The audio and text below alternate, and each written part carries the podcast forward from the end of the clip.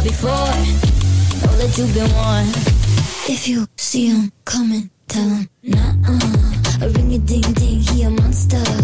Get your pistol out the holster. A liar, a cheater, a runner, check. So don't say yes, say nah-uh. A ring a ding ding, he a Hjärtligt välkomna till vår lilla podd. Alltså vad länge sedan det var sedan vi hördes. Det, jag har saknat er. Jag också. Eh, och, och jag har saknat lite dig Peppe, för det här är ju enda tillfället då vi egentligen pratar med Ja, varandra. tyvärr är det så. så att, eh, så Första har, gången på tre veckor. är det tre veckor jag har varit Jag borta? tror det.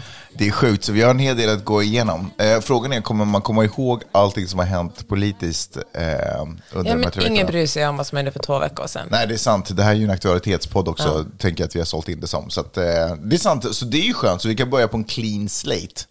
Eh, men det finns en hel del att prata om. Men det första jag skulle prata om är egentligen den här låten som går i bakgrunden. Bang, bang, bang, bang, tryna start a war like a madman screaming, seen it all before. Know that you've been warned. If you see him coming, tell him nah-uh. Alltså hur tung? Den är otrolig. Och eh, den har ju hittats. Eh, ännu en låt som har liksom presenterats för mig av mina barn. Den här gången är det Miley's som har presenterat den här låten för mig. Alltså, och när vi sitter i bilen och lyssnar på den här låten så sitter hon ju liksom och sjunger med till låten. Och då är hon ju sex år. Simon, håll käften! Eh, för er som eh, har hållit er lite uppdaterade på vad vi har pysslat med så vet ni att Simon har varit borta under en vecka. Han är tillbaka nu. Tyvärr. Olyckligtvis. Till allas våran frustration. Men han är, han är extra eh, pratig nu för att han har varit borta så länge. Han har saknat oss. Nej, men det jag skulle säga var... ursäkta. Det jag skulle säga var att hon sitter och sjunger med. Eh, och hon är sex år och jag tycker det är... så- Vad flinar hon? du sitter, alltså du sitter praktiskt taget helt naken framför mig Att jag är och någon... spelar in den här podden. Ja. Men Alltså jag, jag har verkligen full insyn på hela ditt eh, Jag sitter och skrev. och särar jättemycket med benen också för att micken inom citationstecken ska få plats. Okej, jag får kanske återkomma efter uh, vignett, signaturmelodin. Du lyssnar på Magnus och Peppes podcast.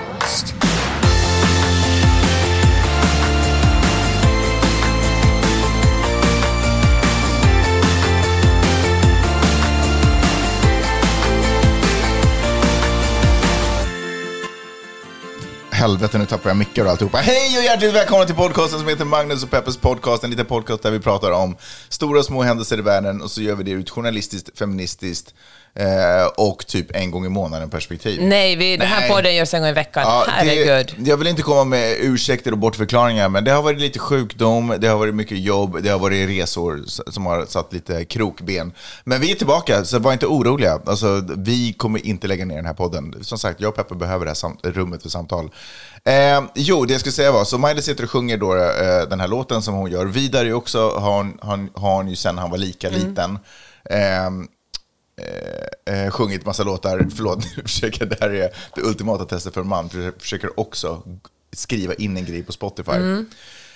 Min poäng är, jag tycker det är så otroligt fint. För när jag var sex år och skulle sjunga till låtar som den här till exempel.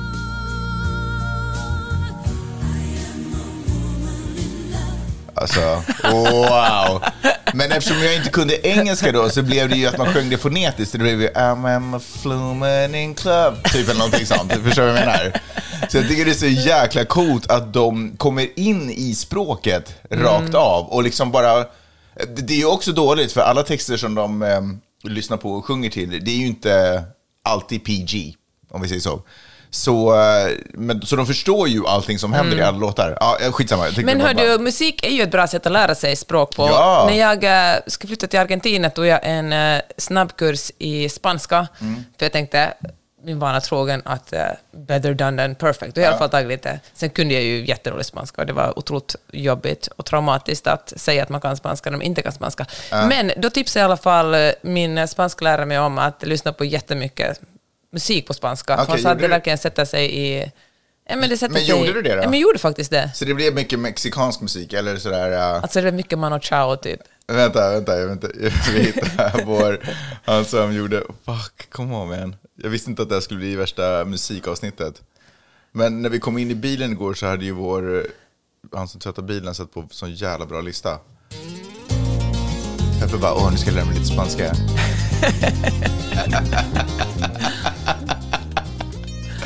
Ja, det var spela fram. Ser ni? Peppe bara... Ah, I get it. Hur långt det tog för dig att lära dig spanska skulle du säga? Ja, men det var ju en otroligt intensiv kurs när jag började jobba på ambassaden i Buenos Aires och hade sagt åt dem att jag pratar spanska, att jag inte gjorde det. Så jag hade ju alltså, ja, några månader. Det där är sjukt intressant, för det var ju mitt, mina första jobb så ljög jag också att jag kunde saker som jag inte alls riktigt Ja, men det kunde. gjorde man ju förr i tiden. Ja, men det Det är... var som ett spel liksom. Men det är ju en sak att ljuga, det har ju folk gjort i alla tider. Men hur lyckades man cover up? Alltså Ja. hur lyckades man lära sig det man skulle kunna utan att någon märkte att man aldrig hade kunnat ja, det? men jag kan säga att det kom nog med så mycket stress och ångest. eh, Att, eh, men, Men blev det bara rätt när du, eh, när du ledde in spanska delegater på, till ambassaden? och så sa det blev inte det.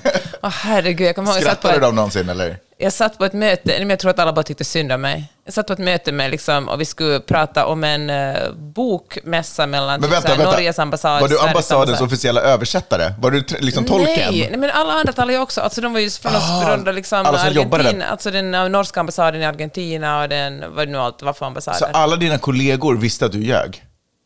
Nej men alltså, jag var ju ny där så jag kunde ju komma undan med att tala Ah. knagglig spanska. Och att du var lite blyg och inte ville prata så Ja, men mycket? jag var fan den blygaste personen.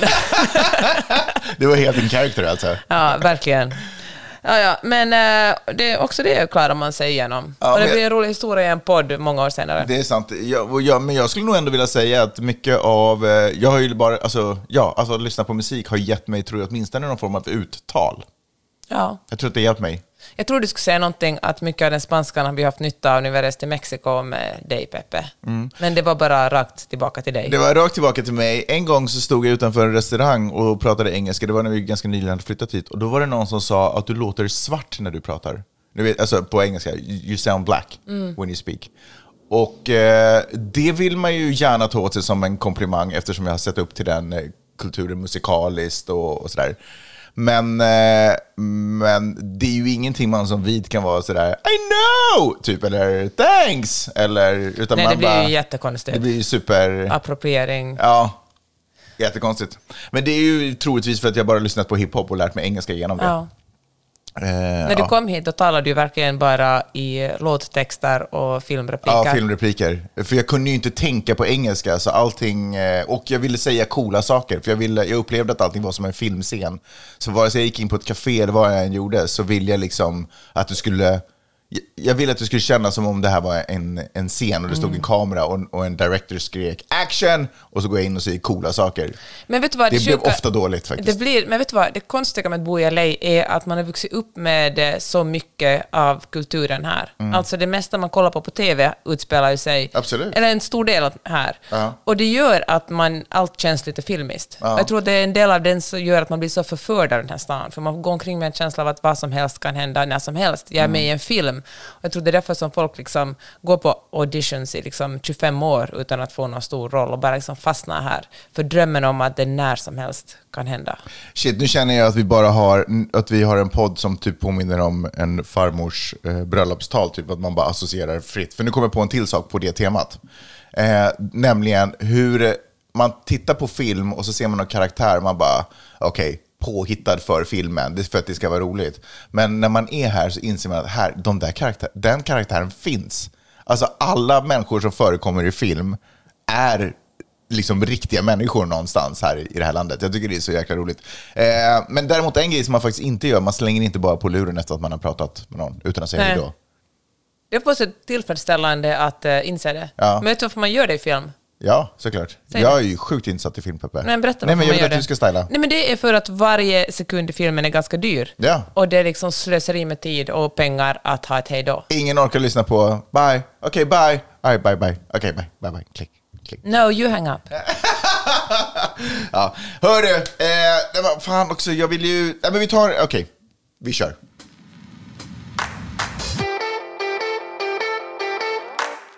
Vi ska prata om saker som har hänt, men jag vill ändå, dina upplevelser av Mexiko. Vi var ju i Mexiko i knappt en, eller exakt en vecka. Det var underbart. Ja. Det var så, så härligt att vara i Mexiko. Du har ju en eh, förkärlek för det latinamerikanska. Det ska man inte tro när man ser dig, men du har ju verkligen det. Hur kan man inte tro när man ser mig? Eh, Du känns inte superlatino, om man säger så. Vad är ens att vara en latina? Por favor. Nej, men jag tänker att man är, alltså min, eh, min, min, eh, min bild av det är att man är ganska sassy. Vad vad är, hur är jag då? Du är... Jag kanske inte är så sassy. Nej, jag är ganska lugn. Du är lite... Okej, säg det. Nej, du är lite mysig. Nej, jag skojar bara. Nej, men förlåt, jag ska inte blanda mig in i hur människor är i grupperingar. Hur var det i Mexiko? Ja, det var underbart. Ja. Och, eh, Vad var den stora överraskningen?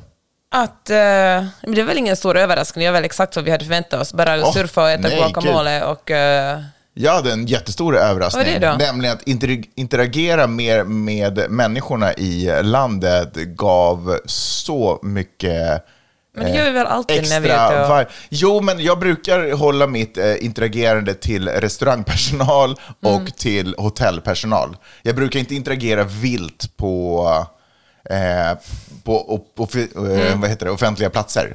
Men, eh, eh, men det tog ett litet steg till och gjorde den här, eh, den här resan. Och det var, det var otroligt. Hur känner du att din spanska är då? min spanska är ju obefintlig, men eh, jag kan säga hola. Mm. Och så kan jag säga gracias, muchas gracias. Bra. Jag vet inte, säger man, är det TH? Är det, Nej, säger man man gracias? inte. är det Spanien bara? Ja, det är, ja, det är vissa delar av Spanien bara. Ja. Ja, hur som helst, det var jätteroligt. Vi surfade ju otroligt mycket som planerat och jag Mm. kände att eh, sex dagar var perfekt. Det var Alltså- lite för länge om jag ska vara helt Ja, ärlig. men jag var ganska redo att åka hem och Ja. det är ju en jättekänsla. Men, eh, och det var nästan som en bootcamp. Jag var ganska så här, trött i kroppen om jag ska vara helt ärlig efter att vi kom därifrån. Men det var underbart. Ja, det är ju en fantastisk plats. Jag ska ju också erkänna att jag har varit lite orolig för att åka dit. Jag tycker att det är obehagligt att vara i Mexiko. Jag tycker det känns läskigt med karteller, jag tycker det känns läskigt med våldet, fattigdomen, som då förstås hänger ihop. Eh, och, eh, och så. Men, eh, men av någon anledning så lyckades jag inte tänka på det när jag var där nere nu, så det var faktiskt eh, väldigt behagligt. Men jag tycker ofta det är så, för du är ju ofta nervös när vi åker till ställen, speciellt ställen som vi inte har varit på förut, och det har vi varit på förut, Mm. Ja. så det var kanske bättre. Men jag tänker att saker och ting verkar ju ofta mer skrämmande på distansen, man väl är mitt inne i det och förstår att här pågår en vardag. Men lyssna, alltså, några dagar innan vi skulle åka så sprids det ut på nyheterna om hur en familj hade kidnappats som hade bilat över gränsen för att någon familjemedlem skulle göra en operation på andra sidan, eller på mexikanska gränsen.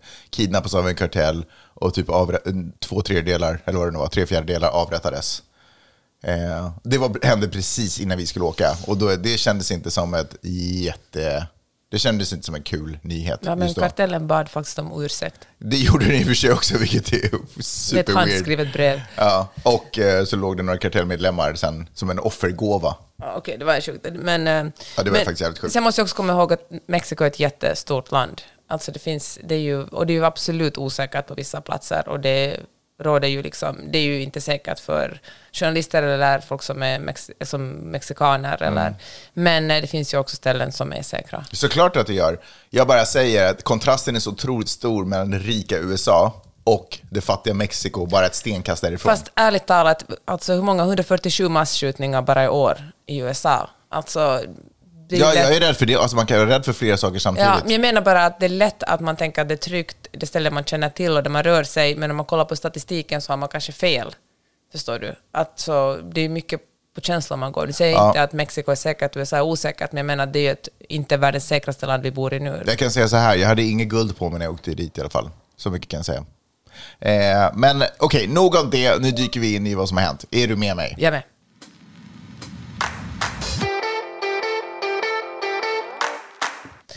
Abortfrågan är ju något som vi alltid talar om i den här podden och eh, det är ju otroligt aktuellt nu i USA. Inte bara för att, att en federaldomare först har förbjudit abortpiller på, på liksom, eller kommer att förbjuda abortpiller. Och, inte, och när jag säger federal nivå betyder ju alla delstater. Tidigare hade ju varit, alltså det finns ju lokal, eller så att säga delstatsdomare som har förbjudit abort och liksom i Florida får man inte göra abort efter vecka sex och på andra ställen är det totalförbjudet. Men eh, nu snackar man om att också förbjuda abortpiller som egentligen är ett jättevanligt sätt att, att göra abort på. Och ett väldigt säkert sätt också, för de här abortmedicinen är liksom någonting man har haft väldigt länge och som det gjort mycket forskning, forskning på. Och det, det är mycket säkrare att ta ett abortpiller till exempel än att vara gravid. Men eh, när, eh, det var väl förra sommaren som Roe vs. Wade, alltså den här abortlagstiftningen som högsta domstolen eh, men, kasserade och sa att nu får delstaterna alltså bestämma själva om hur man gör med, med abort. Och då tänkte man så här att det här är någonting som folk nu opponerar sig mot, men sen kan man inte glömma bort det. Hur många människor egentligen som är intresserade av abort? Det är ändå liksom en, en marginell sak. Men, och så kom mellanårsvalet och så visade det sig att herregud, att folk som, att det var ändå en, en, en, en politisk fråga, en ganska stor fråga tillsammans med ekonomi och, och, eh, och vapenlagstiftning som alltid är en fråga här. Och invandring. Och invandring. Och uh, nu på den senaste veckan har det visat sig att abortfrågan är högst aktuell i politiska val. För i eh, till exempel Wisconsin, som är en eh, väldigt konservativ och röd delstat, vann en domare, det här kan låta galet, men i Wisconsin är faktiskt en av få delstaterna där man har folkvalda domare. Vanligtvis är det ju så att politiker väljer domare, men, men här väljer man, röstar man direkt på domare.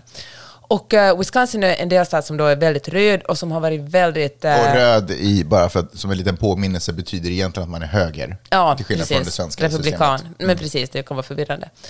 Och, eh, och det är också en delstat som är de hårdaste gerrymandered. Och gerrymandering betyder när man planerar valdistrikt. Alltså man gör så att valdistrikten är så att den ena, den ena, det ena politiska partiet ska vinna. Och Republikanerna har haft eh, konservativa domare så pass länge, det är domarna som i sista hand säger att är det här okej att dela upp det här distriktet så här. Vi har ett avsnitt om gerrymandering ifall man vill gå tillbaka och Ja. dubbelchecka vad det var. Och, Jag kan eh, också googla. Jag kan också rekommendera ChatGPT. Ja, i alla fall så har det varit praktiskt omöjligt för Demokraterna att vinna ett val i, i, eh, i Wisconsin. Men då kommer den här eh, liberala domaren som har varit öppen med att hon säger att hon är domare, hon ska inte vara politiskt aktiv, men i praktiken är domarna politiskt. De liksom är antingen konservativa eller liberala i USA. Och hon har sagt så här att hon tycker att kvinnan ska få bestämma över sin egen kropp. Och körde sin valkampanj på den här saken. Och ser man på, hon vann, och hon vann inte lite, hon vann liksom med, med jag tror det var 11 eller 12 procentenheter. Att hon det vann jättestort ö, mot den konservativa domaren som är emot abort. Och eh, det här gav en jättestark signal eftersom motsvarande sak hade hänt i ett politiskt val i Chicago, bara nå- Chicago är en liberal stad, men i alla fall senare, liksom, nå- nå- lite tidigare, att domare som, eller nej, politiker överhuvudtaget, folk som folkvalda personer som kör hårt på abortfrågan, som kom, vinner eftersom folk är så irriterade på att det är förbjudet att göra abort. Ofta hör man ju, alltså när man talar om abortfrågan i USA, då ser man ofta de pro-life demonstrationerna där det står religiösa kvinnor och män med bilder på bebisar och säger låt oss få leva. Mm, Men det är egentligen en minoritet, utan de flesta i Amerika, tycker att kvinnor ska få bestämma över sina egna kroppar. Och det här är jätteintressant och jag undrar om det här kommer bli en stor fråga också i poli- presidentvalet. Men jag tror att du skulle ta upp när du pratade om eh, abortpillret att det i Texas var det en eh, republikansk domare, får man då nästan säga eftersom de är så tätt kopplade till, Mm. till eh, parti, eh, som hade röstat mot, alltså, vad, vad ska, Läkemedelsverkets, Mm. amerikanska läkemedelsverkets eh, rekommendation att använda, eller godkännande av den här substansen, abortpillersubstansen, och de hade sagt att nej, den ska inte säljas. Nej, men precis. Och det är ju, tänk dig att någon, en expert säger hej, vi har forskat på den här saken i, i decennier, det här, är en säker, det här är en säker medicin, och så kommer det en domare som absolut inte har någon expertis inom medicin och säger nej, det är för kvinnors eget bästa att inte använda den här. Ja, och, det, och observera, det var ju då alltså inte på grund av religiösa, alltså det kan ha ligga underliggande religiösa skäl naturligtvis, men det var ju ändå så att i domen så stod det att det här är inte, för, det här är inte tillräckligt säkert för kvinnor att använda. Det är ju absurt. Det är verkligen absurt. Men det gick igenom ändå. Alltså, det var det han gjorde. Och det som lett till det, jag började, vi började tala om abortbilderna, det som jag också ville säga om det här att bland annat Kalifornien och flera andra liberala, alltså man kan säga då demokratiska delstater, eftersom man är så stressad över att det kommer att förbjudas att eh, producera sådana abortpiller så börjar man eh, alltså hamstra sådana. Så, Mm. Så alltså miljontals, man köper in nu liksom miljontals abortpiller i Kalifornien så det ska finnas tillräckligt ifall det blir ett, ett totalförbud. Just det, för det som kan hända är att den här domen kan bli liksom tongivande för andra domstolar att haka på, för att det finns ett case där, där det liksom har dömts ut. Men det ska ju också sägas att bara några timmar efter att den domen föll, så var det ju en liknande rättsprocess som avslutades i Washington, där, där domen blev helt motsatt. Mm. Så nu finns det liksom två, två. Prejudikat, så att säga. Ja, två olika preju- prejudikat från ändå det högsta, instans, högsta lagliga instansen i delstaten. Eh, så det som kommer hända då är att då är det ju obviously the Supreme Court som måste, högsta domstolen som måste avgöra fallet. Och det är ju naturligtvis inte Jättebra, de har ju en konservativ Ja, majoritet. exakt. Det har dessutom jättemycket smutskastats den här ena domaren den senaste tiden. Den här ena... Clarence Thomas. Ja, eh, precis. inte smutskastas. Allt är ju hemskt att säga. Alltså det är ju Politico, som är en jättestor medieorganisation här i USA, gjorde en granskning. Han är alltså superrepublikan Ja. och jättekonservativ. Han är gift med en kvinna som heter Ginny Thomas, som har varit väldigt aktiv eh, Trump-anhängare och som till exempel var väldigt för att, att man skulle storma Kapitolium under januari, 6 januari för några år sedan. Och det har man snackat mycket om tidigare, att är det här okej att en domare har en så politiskt aktiv fru, eftersom det är klart att man i ett äktenskap påverkar varandra. Men det visar sig att den här eh, Eftersom det är klart att män inte har någon talan i äktenskap. typ. Clarence Thomas, som han heter, den här konservativa domaren, han har under 20 år tagit emot otroligt dyra gåvor av en eh, repu- republikansk donator, en megadonator säger man, för det här är en jätterik person med liksom, eh, som blivit, blivit rik på fastigheter. Det är ett vanligt sätt, det är ett jättevanligt sätt att man blir rik på i USA, fastigheter. I världen. Ja. Och eh, han har donerat jättemycket pengar till det republikanska partiet. Och då varje sommar bjuder paret Thomas, varav den här domaren då, på jättelyxiga resor. En resa till Indonesien kostar alltså en halv miljon dollar. Alltså ju omkring dem i private jets och på jättestora yachter och liksom, det har varit lyxigt liv och, väldigt, och liksom umgåtts väldigt nära med den här domaren. Och uh, det gjorde Politico ett jättestort reportage om, om det här och, ehm, och, vis, och då sa, som svar sa den här liksom, domaren bara att jag fick min, min information att jag inte behövde berätta om vad jag tagit emot för gåvor eller resor, att jag har bara gjort rätt. Och i USA finns det egentligen inget sätt att avsätta en högsta, alltså en hög, det är jättesvårt att avsätta en högsta domare. Alltså det finns, vem granskar den som granskar, granskar domarna? Ingen. Alltså man det kan, måste ju vara de själva typ då nästan. Ja, och det är ju en, en eh, konservativ eh, majoritet där, så det, det är väldigt svårt, men det är, det är så otroligt korrupt. Och det är på något sätt så sorgligt, för för varje år jag bor här i USA inser jag hur otroligt korrupt det här systemet är, och hur alla bara roffar åt sig. Och, alltså, det sagt finns det såklart också seriösa politiker och seriösa människor, men en väldigt stor del av makthavare är så otroligt korrupta. Ja, man kan säga att landet är så stort så det finns verkligen plats för alla sorters. Den här megadonatorn också, han har liksom ett, ett, ett jättestort hus som är ett slash museum, där han samlar på bland annat gammal här, nazi artifacts, alltså Mhm. bland annat en signerad kopia av, av Min kamp, alltså, och, eh, och eh, alltså, det finns målningar av, av Hitler, sida sida vid målningar av George Bush, och eh, ja, men det är lite weird ändå att samla på jättemycket nazigrejer. Han har liksom- alltså, ja, jag vet inte. det är freaky. Det, det, ja. Det känns ofräscht i munnen. Exakt vad det gör. Det känns väldigt ofräscht. Men jag känner också mig sådär uppgiven, för det här kommer att, precis som den här Ginny Thomas, alltså den här domarens fru, hennes aktivitet i, i liksom det republikanska partiet, i att hela, störta liksom typ den hela amerikanska demokratin. Folk bara, alltså, man bara ser det hända, rycker på axlarna och går vidare utan att det blir några slags konsekvenser. Ja, men där måste jag nog ändå säga att eh, jag tror ändå att människor och eh, världen har en förmåga att i liksom det långa loppet hela tiden röra sig åt ett bättre håll och ett, ett mer naturligt håll för människors varande, om jag säger så. Förstår du vad jag menar? Ish? Så jag, tror, jag är ganska övertygad om att det här är egentligen en ganska lång och förödande process för republikanerna som håller på och gräver sig bara djupare djupare ner i ett jätte, Ja. jättedåligt hål. Så som det egentligen bara kommer krävas att en, en fräsch republikan kommer upp, som är charmig, har mycket karisma, som bara vänder skeppet, säger det där är fucked up som vi har hållit på med, det här är vår nya väg in the name of Jesus and the Lord, men ändå på ett positivt och bra sätt. Men jag tänker att religionen kommer ändå alltid vara med. Och alla presidenter tackar alltid Gud. Mm, Efter, efter sina tal. Ja, ja. Förstår du vad jag menar? Ja. Och då är det, sitter det en gäng gamla, lite inskränkta, illaluktande republikanska farbröder i alla, sorters, i alla åldrar Mm. eh, som bara kommer vara dinosaurier och kommer Mm. spottas och späs på. Ja. Det är vad jag tror.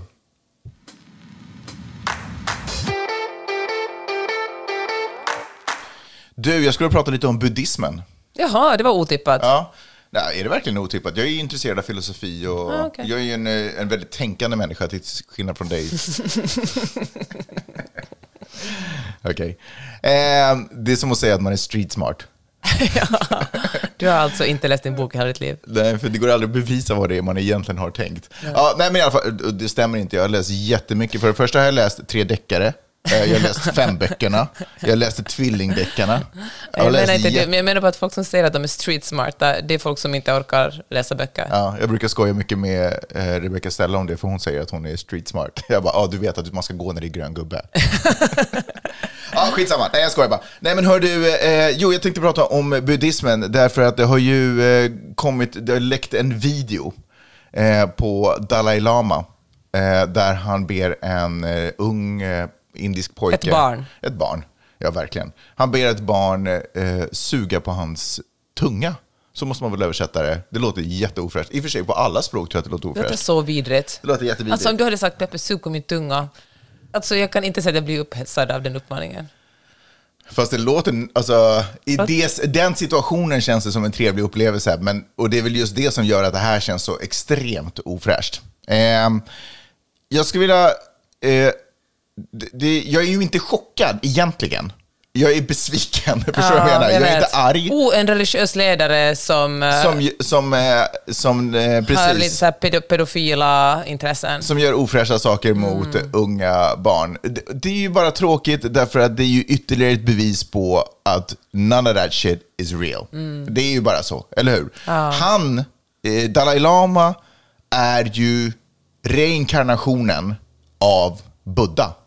Alltså Buddha som var, som är, eller som sägs, alltså legenden Mm. är väl att han är den enda personen som har uppnått, genom meditation Nirvana, och ett rent ja. levande, har han uppnått det absolut högsta eh, stadiet i en, ut, i, en, i en själs, nästan skulle jag vilja säga, Mm. utveckling. Eh, nämligen nirvana, det vill säga att man är fullt upplyst, man ser och förstår allt på en överjordisk nivå.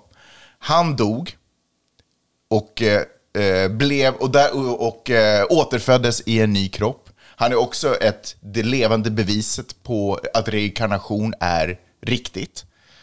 Eh, det är det man kan använda honom, men Buddha är ju reinkarnerad, så att han är ju beviset på att, det då ska, att reinkarnation är en verklig sak. Så Buddha dog och har återfötts då i massa kroppar och idag sitter vi då med den nuvarande Dalai Lama som föddes i Tibet, eller kroppen föddes i Tibet och, eh, och Buddha intagit. Eh, och nu ber då den här eh, människan, eller den här själen som har uppnått upplysning, en, ett litet barn suga på hans tunga. Det stämmer ju inte. Nej, Så då är det några saker som jag behöver reda ut. Eh, uppnådde aldrig Buddha upplysning? Var det redan en hoax redan då för länge sedan? Två, finns inte reinkarnation? Är det bullshit? Eh, eller C, eh, eller tre, eh, är inte, alltså är inte Dalai Lama reinkarneringen av Buddha? Gjorde de fel? Ja, Dalai Lama säger att han bara tycker om att skoja lite med folk. Ja, men det gör han ju. Det Men var bara det- ett skämt! Det var bara ett skämt! Ja, men det, det, det, får, jag, vet du vad, får jag faktiskt säga en annan sak också? Jag har läst lite på om det här. Däremot så hittade jag aldrig hans officiella, officiella ursäkt. Men å andra sidan gick jag aldrig in på dalailama.com heller. Det kanske är där det var. Men vet du att i Tibet är att sträcka ut tungan till någon en hedersbetygelse. Det, det är ett sätt att hedra en annan människa. Eh, oftast är det ju barn som sträcker ut tungan, vinklar tungan uppåt mot nästippen mot äldre för att visa... Jaha, det visste är, jag inte. Det är en kultur, det, liksom i sig är Mm. den lilla, men, men det till att sug på min tunga, det är ju inte, det är ju inte en, en så är det ju inte. Dessutom är, är ju Dalai Lama snart 90 år och har ju levt på den här jorden och rört sig i sådana sammanhang så pass länge att han nog är fullt medveten om vad som idag är kulturellt accepterat Gångbart. och Ja. gångbart att säga och göra, skämt åsido, att säga och göra. Han skulle ju aldrig använda n-ordet, till exempel Nej. till, till kanske den här pojken då, om det hade varit en eh, svart pojke. Eh, så det finns, han förstår ju spärrar, saker han aldrig skulle skoja om. Så det här är ju bara en spärr han inte har valt att bibehålla. Eh, och det känns ju inte jätte, det är inte jättesvårt. Men vänta nu, vad menar du med att det var liksom en slip? Att han bara tänkte så mycket på det att han sa det, eller att han inte tyckte det var, att det verkligen inte var någon grej för honom? Nej, alltså jag tror att han eh, har blivit så pass gammal För det första, jag tror inte att han är reinkarnationen av Buddha. Eh, You said it. I said it. Jag är osäker på om Buddha ens har funnits, men jag kan gilla berättelsen och teorin runt Buddhas upplevelser om att vara rik och gått ut sett fattigdom och, och lärt sig saker av det. Jag fattar det. Jag kan köpa teorin bakom Jesus också. Man går runt och tycker att folk ska vara snälla mot varandra och spika upp sig på ett kors och bara “Guys, I got this one. Please, gå ut i världen och gör bättre”. Okej? Men jag har, Ja. jag, jag har nollat det. Jag fattar teorin. Det är inte så viktigt om de här människorna har funnits på riktigt eller inte. Men det jag kan säga är att Dalai Lama inte är åt Buddha återfödd. Så länge inte liksom den, äh, det, det, det, så är det ju inte. Utan han är ju bara en gammal människa som har varit tvungen att leva superisolerad eh, och har varit tvungen att leva officiellt bortom sex och kötsliga kroppsliga behov. Liksom. Och det tror jag inte liksom är verkligt för en människa att göra. Så det är ju någon form av... Eh, För något man tryckt bort Ja, som kommer exakt. ut nu. precis. Restraint, ja, precis. Det är någonting man har tryckt undan. Eh, för, för den goda sakens skull, och det kan jag respektera. Det gick säkert superbra de första 50-40 åren, vad vet jag. Men, eh, men förr eller senare kommer det pysa ut. Och dessvärre så tror jag att när det pyser, då luktar det illa. Då blir det äckligt, liksom. Och då blir det ofräscht. Och då blir det lite Michael Jackson. Jag blev beru, eh, bero, eh, vad heter det? Jag blev Berövad min egen barndom. berövad på min egen barndom och då blir det en fixering, tror jag, vid det unga. Ja. Förstår du vad jag menar? Jag har inte supersvårt att se det. Och jag tycker att det är ledsamt. Jag tycker att det är ledsamt dels för att man inte kan lita på någon, typ. Men jag tycker också det är ledsamt att världen utsätter människor för det här trycket. Dalai Lama förtjänar inte att ha det här trycket på sig. Han blev plockad som ett litet barn Ja. han också. Jag tycker att han kunde ha varit reinkarnationen av Buddha tills han var 35, sen tar man en ny. Om, om, det, ska, om det nu är otroligt ja. viktigt Det att är ju bibehålla ett den. mycket bättre system faktiskt. Låt, låt få, och sen kan han vara befriad. Sen kan Buddha lämna hans kropp och gå in i någon annan. Eller whatever man vill hitta Du på. tänker att det är samma sak liksom med de så katolska präster. Det ständigt, ständigt kommer rapporter om Ja, katolska det är präster som har konst- sig, på, förgriper sig på barn. Du fattar ju fucking vem som helst. Alltså, folk vet ju, alltså de flesta giftermål har ju det problemet. Så hur tusan ska inte folk som helt måste avstå ifrån och, och dessutom vara en moralisk förebild för massa andra människor. När inte ens svenska artister kan hålla sig borta från en cigarett och en kamera. Liksom, så hur ska, hur, ska, hur ska människor som har ett globalt moraliskt ansvar, som får frågor dagligen om hur människor från alla tänkbara delar av världen ska leva sina liv och hur ska, hur ska det män, alltså vad är det för tryck på människor? Han är ju för fan inte Buddha. Hade han varit Buddha, by all means. Men han är ju inte det. Han är ju bara en dude. Jag vill inte tala så mycket om Trump, så jag säger bara en kort sak om honom. Han är Buddha. Han eh, åtalades ju i New York eh, förra veckan och, eh, det, och ett, alltså media tycker jag varken borde ta sig en ordentlig en ordentlig funderare på hur man rapporterar om det här. Mhm. Alltså han är ju den första president, eller ex-presidenten någonsin att bli åtalad. Så det är ju Man uppenbarligen... är ju alltid president, just saying. Ja. Men eh, så han är uppenbarligen så är det här nyhetsintresse. Men eh, sättet på hur man eh, film, alltså det är ju rätt så att han kommer in och suger upp allt syre. Allt ska bara handla om Trump. Och han har liksom, det är ju en orsak till att han också har kommit så långt. Alltså att han har en förmåga att få alla blickar att riktas mot honom. Och då, då filmades det typ, åh, Trump åker från eh, Mar-a-Lago, här är Florida på kartan. En liten röd prick. Nu flyger han till New York. Tick, tick, tick, Ja, här är New York på kartan. Man bara, men gud, folk vet, de allra flesta vet var Florida Ja. ligger var. Det är, liksom, är det här verkligen viktigt? Han stiger ur flyget, han åker sin kortege till Trump Tower. Alltså det här, eh, det blir nästan O.J. Simpson-aktigt, att man har helikoptrar som följer med någonting som händer realtid. Som, Ja, förlåt, men- jag kanske har amerikaniserat så pass mycket, men vill man inte veta varenda sekund? För jag vill veta, är det han klok? Jag vill se alla bilder. Men då tillskriver man, okej, bilderna från honom i rätten är ju relevant, men, Nej, men också på liksom, vägen. Ja, jag vet faktiskt inte. Jag vill tycker se, har de ett hand på hans nacke, trycker ner honom och säger “Watch your head sir” och när han är inne i polisbilen. Jag vill gör- se allt det. Men samtidigt gör man ju, men vi är också uppfostrade till att vilja se det. Mm. Alltså det, är så här, det är liksom en såpa, så här dokusåpa-känsla, varje sekund ska, ska finnas med. Men tror inte du att det är samma sak som eh, Eh, anledningen till att folk stod eh, liksom skockades framför galgar när det, folk skulle hänga. Så alla ville liksom se den här mördaren eller den här anklagade få sitt straff.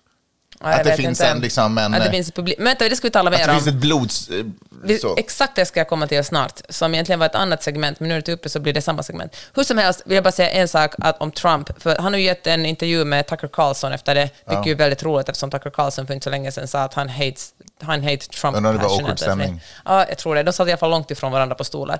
Men Det då... kan ha varit i och för sig covid. Ja, då, berättar, då sa jag till Trump, och det här är så Trump att det nästan är roande, för vi såg ju verkligen bilder om hur det var när han steg in i, liksom, i rättssalen, och folk var allvarliga, det var ingen som höll upp dörren för honom. Alltså, men när domaren kom in höll det någon tjänsteman upp dörren, men när Trump kom in fick han skuffa upp dörren själv, vilket han säkert inte är jättevan vid att göra när han befinner sig utanför sitt eget hem. Men i Trumps version av vad som hände sa han så här, att när han kom till rättssalen bad alla om ursäkt. Alla som jobbar där, alla poliser bad om ursäkt. Folk grät för Ja, men det, var ju hans precis, skull. det var ju häktet där bakom Ja. rättssalen. Ja, precis. Ja. Och eh, jag tycker att det var på något sätt så... Jag blev så full i skratt när jag hörde Mm. det. För att, men också lite deppig, för han är tillbaka i det här nu när Trump gör sina offentligt, Ja. sina egna versioner. Men det var också, jag blev också sådär nästan, men herregud. Tänk att, alltså det är så... Jag vet inte, det är så tragikomiskt. Men ja, verkligen. Jag, vill- jag vill säga saker om det här också. Säg det. Det är att det här var så jäkla dumt. Eh, också strategiskt gjort av det. Jag köper att eh, den här district, eh, vad heter det, statsåk, vad fan heter det, åklagaren, liksom, district attorney, att, eh, för han är ju också politiskt liksom, eh, in, handplockad. Han är ju demokrat, eller plockad av demokrater. Eh, och han har ju förberett den här eh, processen obviously länge och har också haft sikte på Trump väldigt länge. Med all rätt i och för sig, Ja, för Trump det har ju utfört saker. Men med det sagt så tror jag att det var jävligt ostrategiskt, om man på något sätt vill att det ska gå bra för Demokraterna, att eh, starta den här cirkusen runt Trump. Jag tror att man trodde att man skulle liksom, eller jag vet inte vad man hade för bild, att, att, att det här inte, alltså, han är ju mm, teflonernas teflon eh, och otroligt duktig på att eh, vända saker till sitt, eh, säga det sina egna väljare vill höra. Men det här är ju det minsta åtalet, alltså det här eh, bokföringsbrottet är det minsta åtalet. Det kommer ju många fler. Han är Ja, åtalad även fast han åker in i fängelse så kommer han vinna. Vi kommer ha den första presidenten som sitter i fängelse. Nej, för vet du vad? Hans hardcore-väljare kommer att stanna kvar. De kommer att älska honom vad som än händer.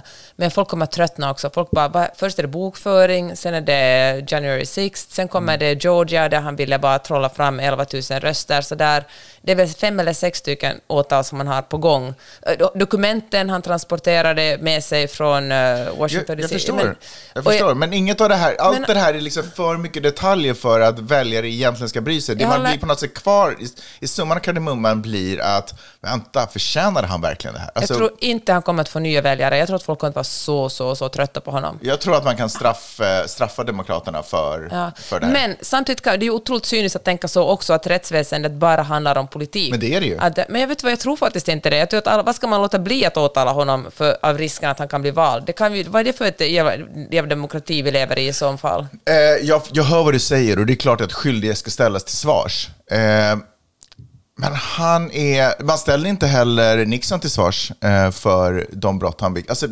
det här är, det är så hög politisk nivå och det är så otroligt mycket som står på spel. spel. Så jag tänker att det är onödigt att leka med elden på det sättet. För hans intresse dalade. Han var ju ingen inför den nya presidentvalsrumban som typ har börjat dra igång nu. Han var ju ingen när han satt i Mar-a-Lago. Han var ju bortglömd, folk hade gått vidare. Det var, Ru, det var ju Ru- Rudy Giuliani, nej. Nej, alltså Ja, eh, Floridas guvernör. Ron DeSantis. Det var ju han som var the talk of the town. Det var ju han vi såg skulle bli republikanernas... Mm. Men nu är han ju inte det mer. Nu är det ju Trump. Trump har ju gått om honom Jag- långt. Men vet du vad, det har vi sagt i varje podd på sistone, men jag tror det bästa som kan hända Demokraterna är att Trump ställer upp. Ja, ja, Jag vi, får att- se, vi får se. Vi får se. Ja. Vi får se. Det blir ett eh, spännande år i alla Apropå fall. det så har ju Demokraterna en ny eh, player, att Vem är det då? Ja, men den här um, alltså Kennedy-duden. Han som är antivaxare. Ja, han är antivaxxare men nog demokrat. Men, Ja. Han, är, han kan ju vara den som lockar över the mainstream republikaner, för han är liksom en, en sansad demokrat då. För det är så många som är rädda för Bidens demokrater som upplevs som väldigt vänster och väldigt sådär Vilket ju är absurt, hippie och för eh. Biden har ju alltid varit väldigt moderat. Han har ju Ja. absolut inte varit vänster. Och han har ju... Men också, let's be real, det är fortfarande USA och han är närmare 90, så klart han är ganska höger. Liksom. men, eh, men vilket fall som helst så, så har han ju kopplats ihop. Men han har ju också gjort saker och uttalanden. Han vill ju profilera sig som progressiv. Liksom. Det vill- får man väl ändå säga. Ja. Som en modern president. Eh, Medan den här eh, nya demokratiska spelaren är mer traditionellt republikansk i sitt utstrålning och sitt sätt. Just att han är antivaxare. Eh, Men det är också sjukt att antivax, att det är någonting som kopplas ihop med... Men jag tänker att det är anti-covid-vax. Jag tror inte att det är generellt så här mot Ja, skitsamma. Ja, men jag förstår, jag förstår vad du menar. Liksom. Ja, det är... Det är ju gammal, det är en gammal tråd att plocka upp också eftersom typ covid anses vara Mm. lite överstökad här. Eh, men, eh, men ändå, jag tror att det kanske ändå känns som att, oh, alla, jag tror att han också kan ge en bild av att oh, alla demokrater är inte galna då, eller liksom super-lefty, Mm. eller antifa, eller vad man nu kopplar ihop demokrater med, som har för de här uh, unga demokraterna som kom in för några år sedan, eh, vad heter hon, OC, vad fan Ja. heter hon? Nej, men vad heter hon, den här tjejen? Vet du? Ja, men typ OC, OCD. Ja, Alexandria Ocasio-Cortez. Ja, du vet, som har en väldigt, väldigt traditionell, eller liksom väldigt i amerikanska ögon, väldigt vänster, aggressiv vänster, ung feminist, aggressiv, står på Ja, sig ja. Och, och allt sånt. Så att han är ju liksom, på så sätt kan han ju vara en motvikt till det. Så jag tänker att det inte nödvändigtvis är ett dåligt kort. Um, jag vill tala en kort sak om eh, Fox News och Rupert Murdoch. Jag vill tala en kort sak om Fox News. Okej, du kanske kan... Nej, nej, nej, jag bara Ja. lyssnade på grammatiken där. Jag vill Jaha. smaka på den. Kör. Okej, det var kanske inte jättebra, men i alla fall. Eh, New York Times eh, Magazine hade en jätte, jätte intressant artikel om det som jag kommer att länka i mitt nyhetsbrev, peppe.substack.com. Men jag tänkte kort dra det, för det är så spännande om vilket eh, geni och vilken vidrig människa Rupert Murdoch är. Han är ju långt över 90 nu och är inne i sin fjärde, femte, sjätte skilsmässa från Jerry Hall faktiskt. Läste om det. Ja, men Ja, eh, det är ing- jag tycker att det är fräckt när man drar in så här, ja, han är ju också i sin skilsmässa. Det är så här amerikanskt sätt att, att Nej, presentera folk på. Jag tycker också det är väldigt, det är det faktiskt inte alls, men jag tycker också det är väldigt intressant eftersom Att det liksom sätter en moralisk eh, aspekt på också hans, vem han är som människa. Att han, hans giftermål inte har Det fungerat. håller jag verkligen med. Det tycker jag var ett slag under bälte, att jag sa en mening och liksom satte det i kontext. Det tycker jag, det där sa jag bara för att säga emot mig. Strunt samma. Rupert, Rupert Murdoch är ju en han är ju australiensisk, det vet alla. Och eh, han påminner ju väldigt mycket, eller tvärtom kanske, serien Succession är ju delvis inspirerad av Robert Murdoch. Och eh, han styr ju Fox News, som, alltså han gör pengar, han har gjort otroligt pengar, det är han som fick Fox News att bli den största, det största nyhetshuset i USA. Och det var delvis för att han gav tittarna det de ville ha. Alltså en otrolig fingertoppskänsla av vad man vill ha. Men ibland är det som tittarna vill ha inte det som är journalistiskt etiskt eller journalistisk fakta. Och den, eh, och den balansgången han klarar av sådär, alltså någorlunda bra, men inte superbra. Och det är därför som så väldigt många av... Eh, eh, men därför som, eh, det är Fox News fel delvis att att USA är så otroligt uppdelat och det finns en så extrem falang eftersom det har helt enkelt varit lönsamt för dem att mata på lögner. Som om covid till exempel, efter eh, januari, den 6 januari har de bara matat på saker som inte är sanning. Och eh, de har ju nu blivit åtalade för miljoner, miljarder, jag vet inte, jättestora summor av Dominio, det har vi också, också talat om tidigare i podden, alltså om den här eh, valmaskinstillverkaren som Fox News sa att de var skurkar och att deras valmaskiner inte Ja, funkar. just det, hur går det med den grejen? Ja, men den är på gång fortfarande. Mm, Och, eh, men Fox News kommer ju antagligen aldrig bli dömda eftersom USA, tror det eller ej, har ett ganska starkt jour- försvar för journalister. Mm, det fria det, ordet, liksom. det är väldigt svårt att man kan säga ganska mycket som inte är sanning utan att bli åtalad. Och det är ju på sitt sätt en, en bra sak. Alltså man vill inte leva i en, en diktatur där journalister blir tystade. Men eh, det som jag tycker är är väldigt sorgligt hur cyniskt Rupert Murdoch har skött hela den här nyhetsorganisationen, men också hur eh, det inte tar slut. Han är långt över 90, men det kommer antagligen inte ta slut med honom för att hans äldsta son Lachlan är ännu mer extrem än han. Alltså han är ännu mer liksom högerextrem rent politiskt än, än sin pappa och han jobbar nu väldigt hårt för att bli den som kommer next in succession, alltså som tar över det. Sen är två, några andra syskon är tydligen mer liberala och är liksom viktiga om man ska, liksom noga med att man ska värna om, om eh, Integritet och... och demokrati helt enkelt, för det är ju en demokratifråga. Och de håller nu på, och nu håller man redan på att fundera eftersom som sagt Robert Murdoch, Rupert Murdoch är ju liksom över 90. Det kommer att komma en dag när han inte längre finns. Vem som kommer att ta över och vem som kommer att styra det här skeppet som har så otroligt mycket makt i USA. Jag, jag vet, man pratar också så här, nu kommer en ny, eh, en eh, superextrem typ här. Men jag tänker att, ex, att någon är superextrem är inte bara, alltså det är klart, det, på kort sikt så är det inte kul för omvärlden eller de som är runt omkring. Men på längre sikt så tror jag att det är bara sämre för den egna organisationen. För att jag tänker att vi som människor inte vill, vi orkar inte riktigt med. Vi kan vara arga ett tag, men vi vill inte leva ett liv i ilska. Liksom. Vi orkar inte riktigt med de här känslor... Vi vill ha det lugnt efter ett tag. Förstår du vad jag menar? Jag förstår Så vad du jag tror men- Inte, jag tror inte riktigt eh, att folk... Med det sagt så tror jag inte att om han har liberalare syskon, att det är, den, att det är liksom den vägen de kommer gå. Men jag tror bara att mer och mer hetsande, till slut så kommer det komma till en punkt där folk känner för mycket. Jag tror faktiskt inte. Jag läste just en artikel som jag också ska dela nyhetsbrev som handlar om att negativa rubriker får mycket mera klick. Och liksom, det är ju exakt det som Fox News sysslar med. Det är det här, du ska vara rädd för allting. Allt är farligt. Muslimer Ja, är men- farliga, mexikaner men är det vi farliga, också märk- det är demokrater är farliga, covid är farligt, Det är sant, eller men nu- covid-vaccin är farligt. Men nu pratar du fortfarande om folk som fortfarande liksom tittar på nyheter och vill ha någon form av information, vare sig de får det eh, från tv eller om de får det från Facebook eller Instagram eller TikTok eller whatever. Men fler och fler hör jag också som säger att jag slutar titta på nyheter helt och hållet. Mm. De vill inte ha någon information. Men ärligt talat, är det bättre då att få sina nyheter från YouTube Nej. eller få liksom influencers Nej, nej, eller på TikTok som berättar Nej, men de vill inte ha något. De vill inte ha det från TikTok, de vill inte ha det från YouTube, de vill inte ha det från någonstans. Och det är ju naturligtvis inte bra heller. Men jag tänker att det är en, ett tecken på att folk inte riktigt pallar med eh, hets, att det blir för mycket. Och då stänger man av det helt och hållet. Mm. Jag tror faktiskt inte det. Jag tror att det finns en kick där också, att man njuter och man får sin egen... För det handlar också mycket om att få sin egen...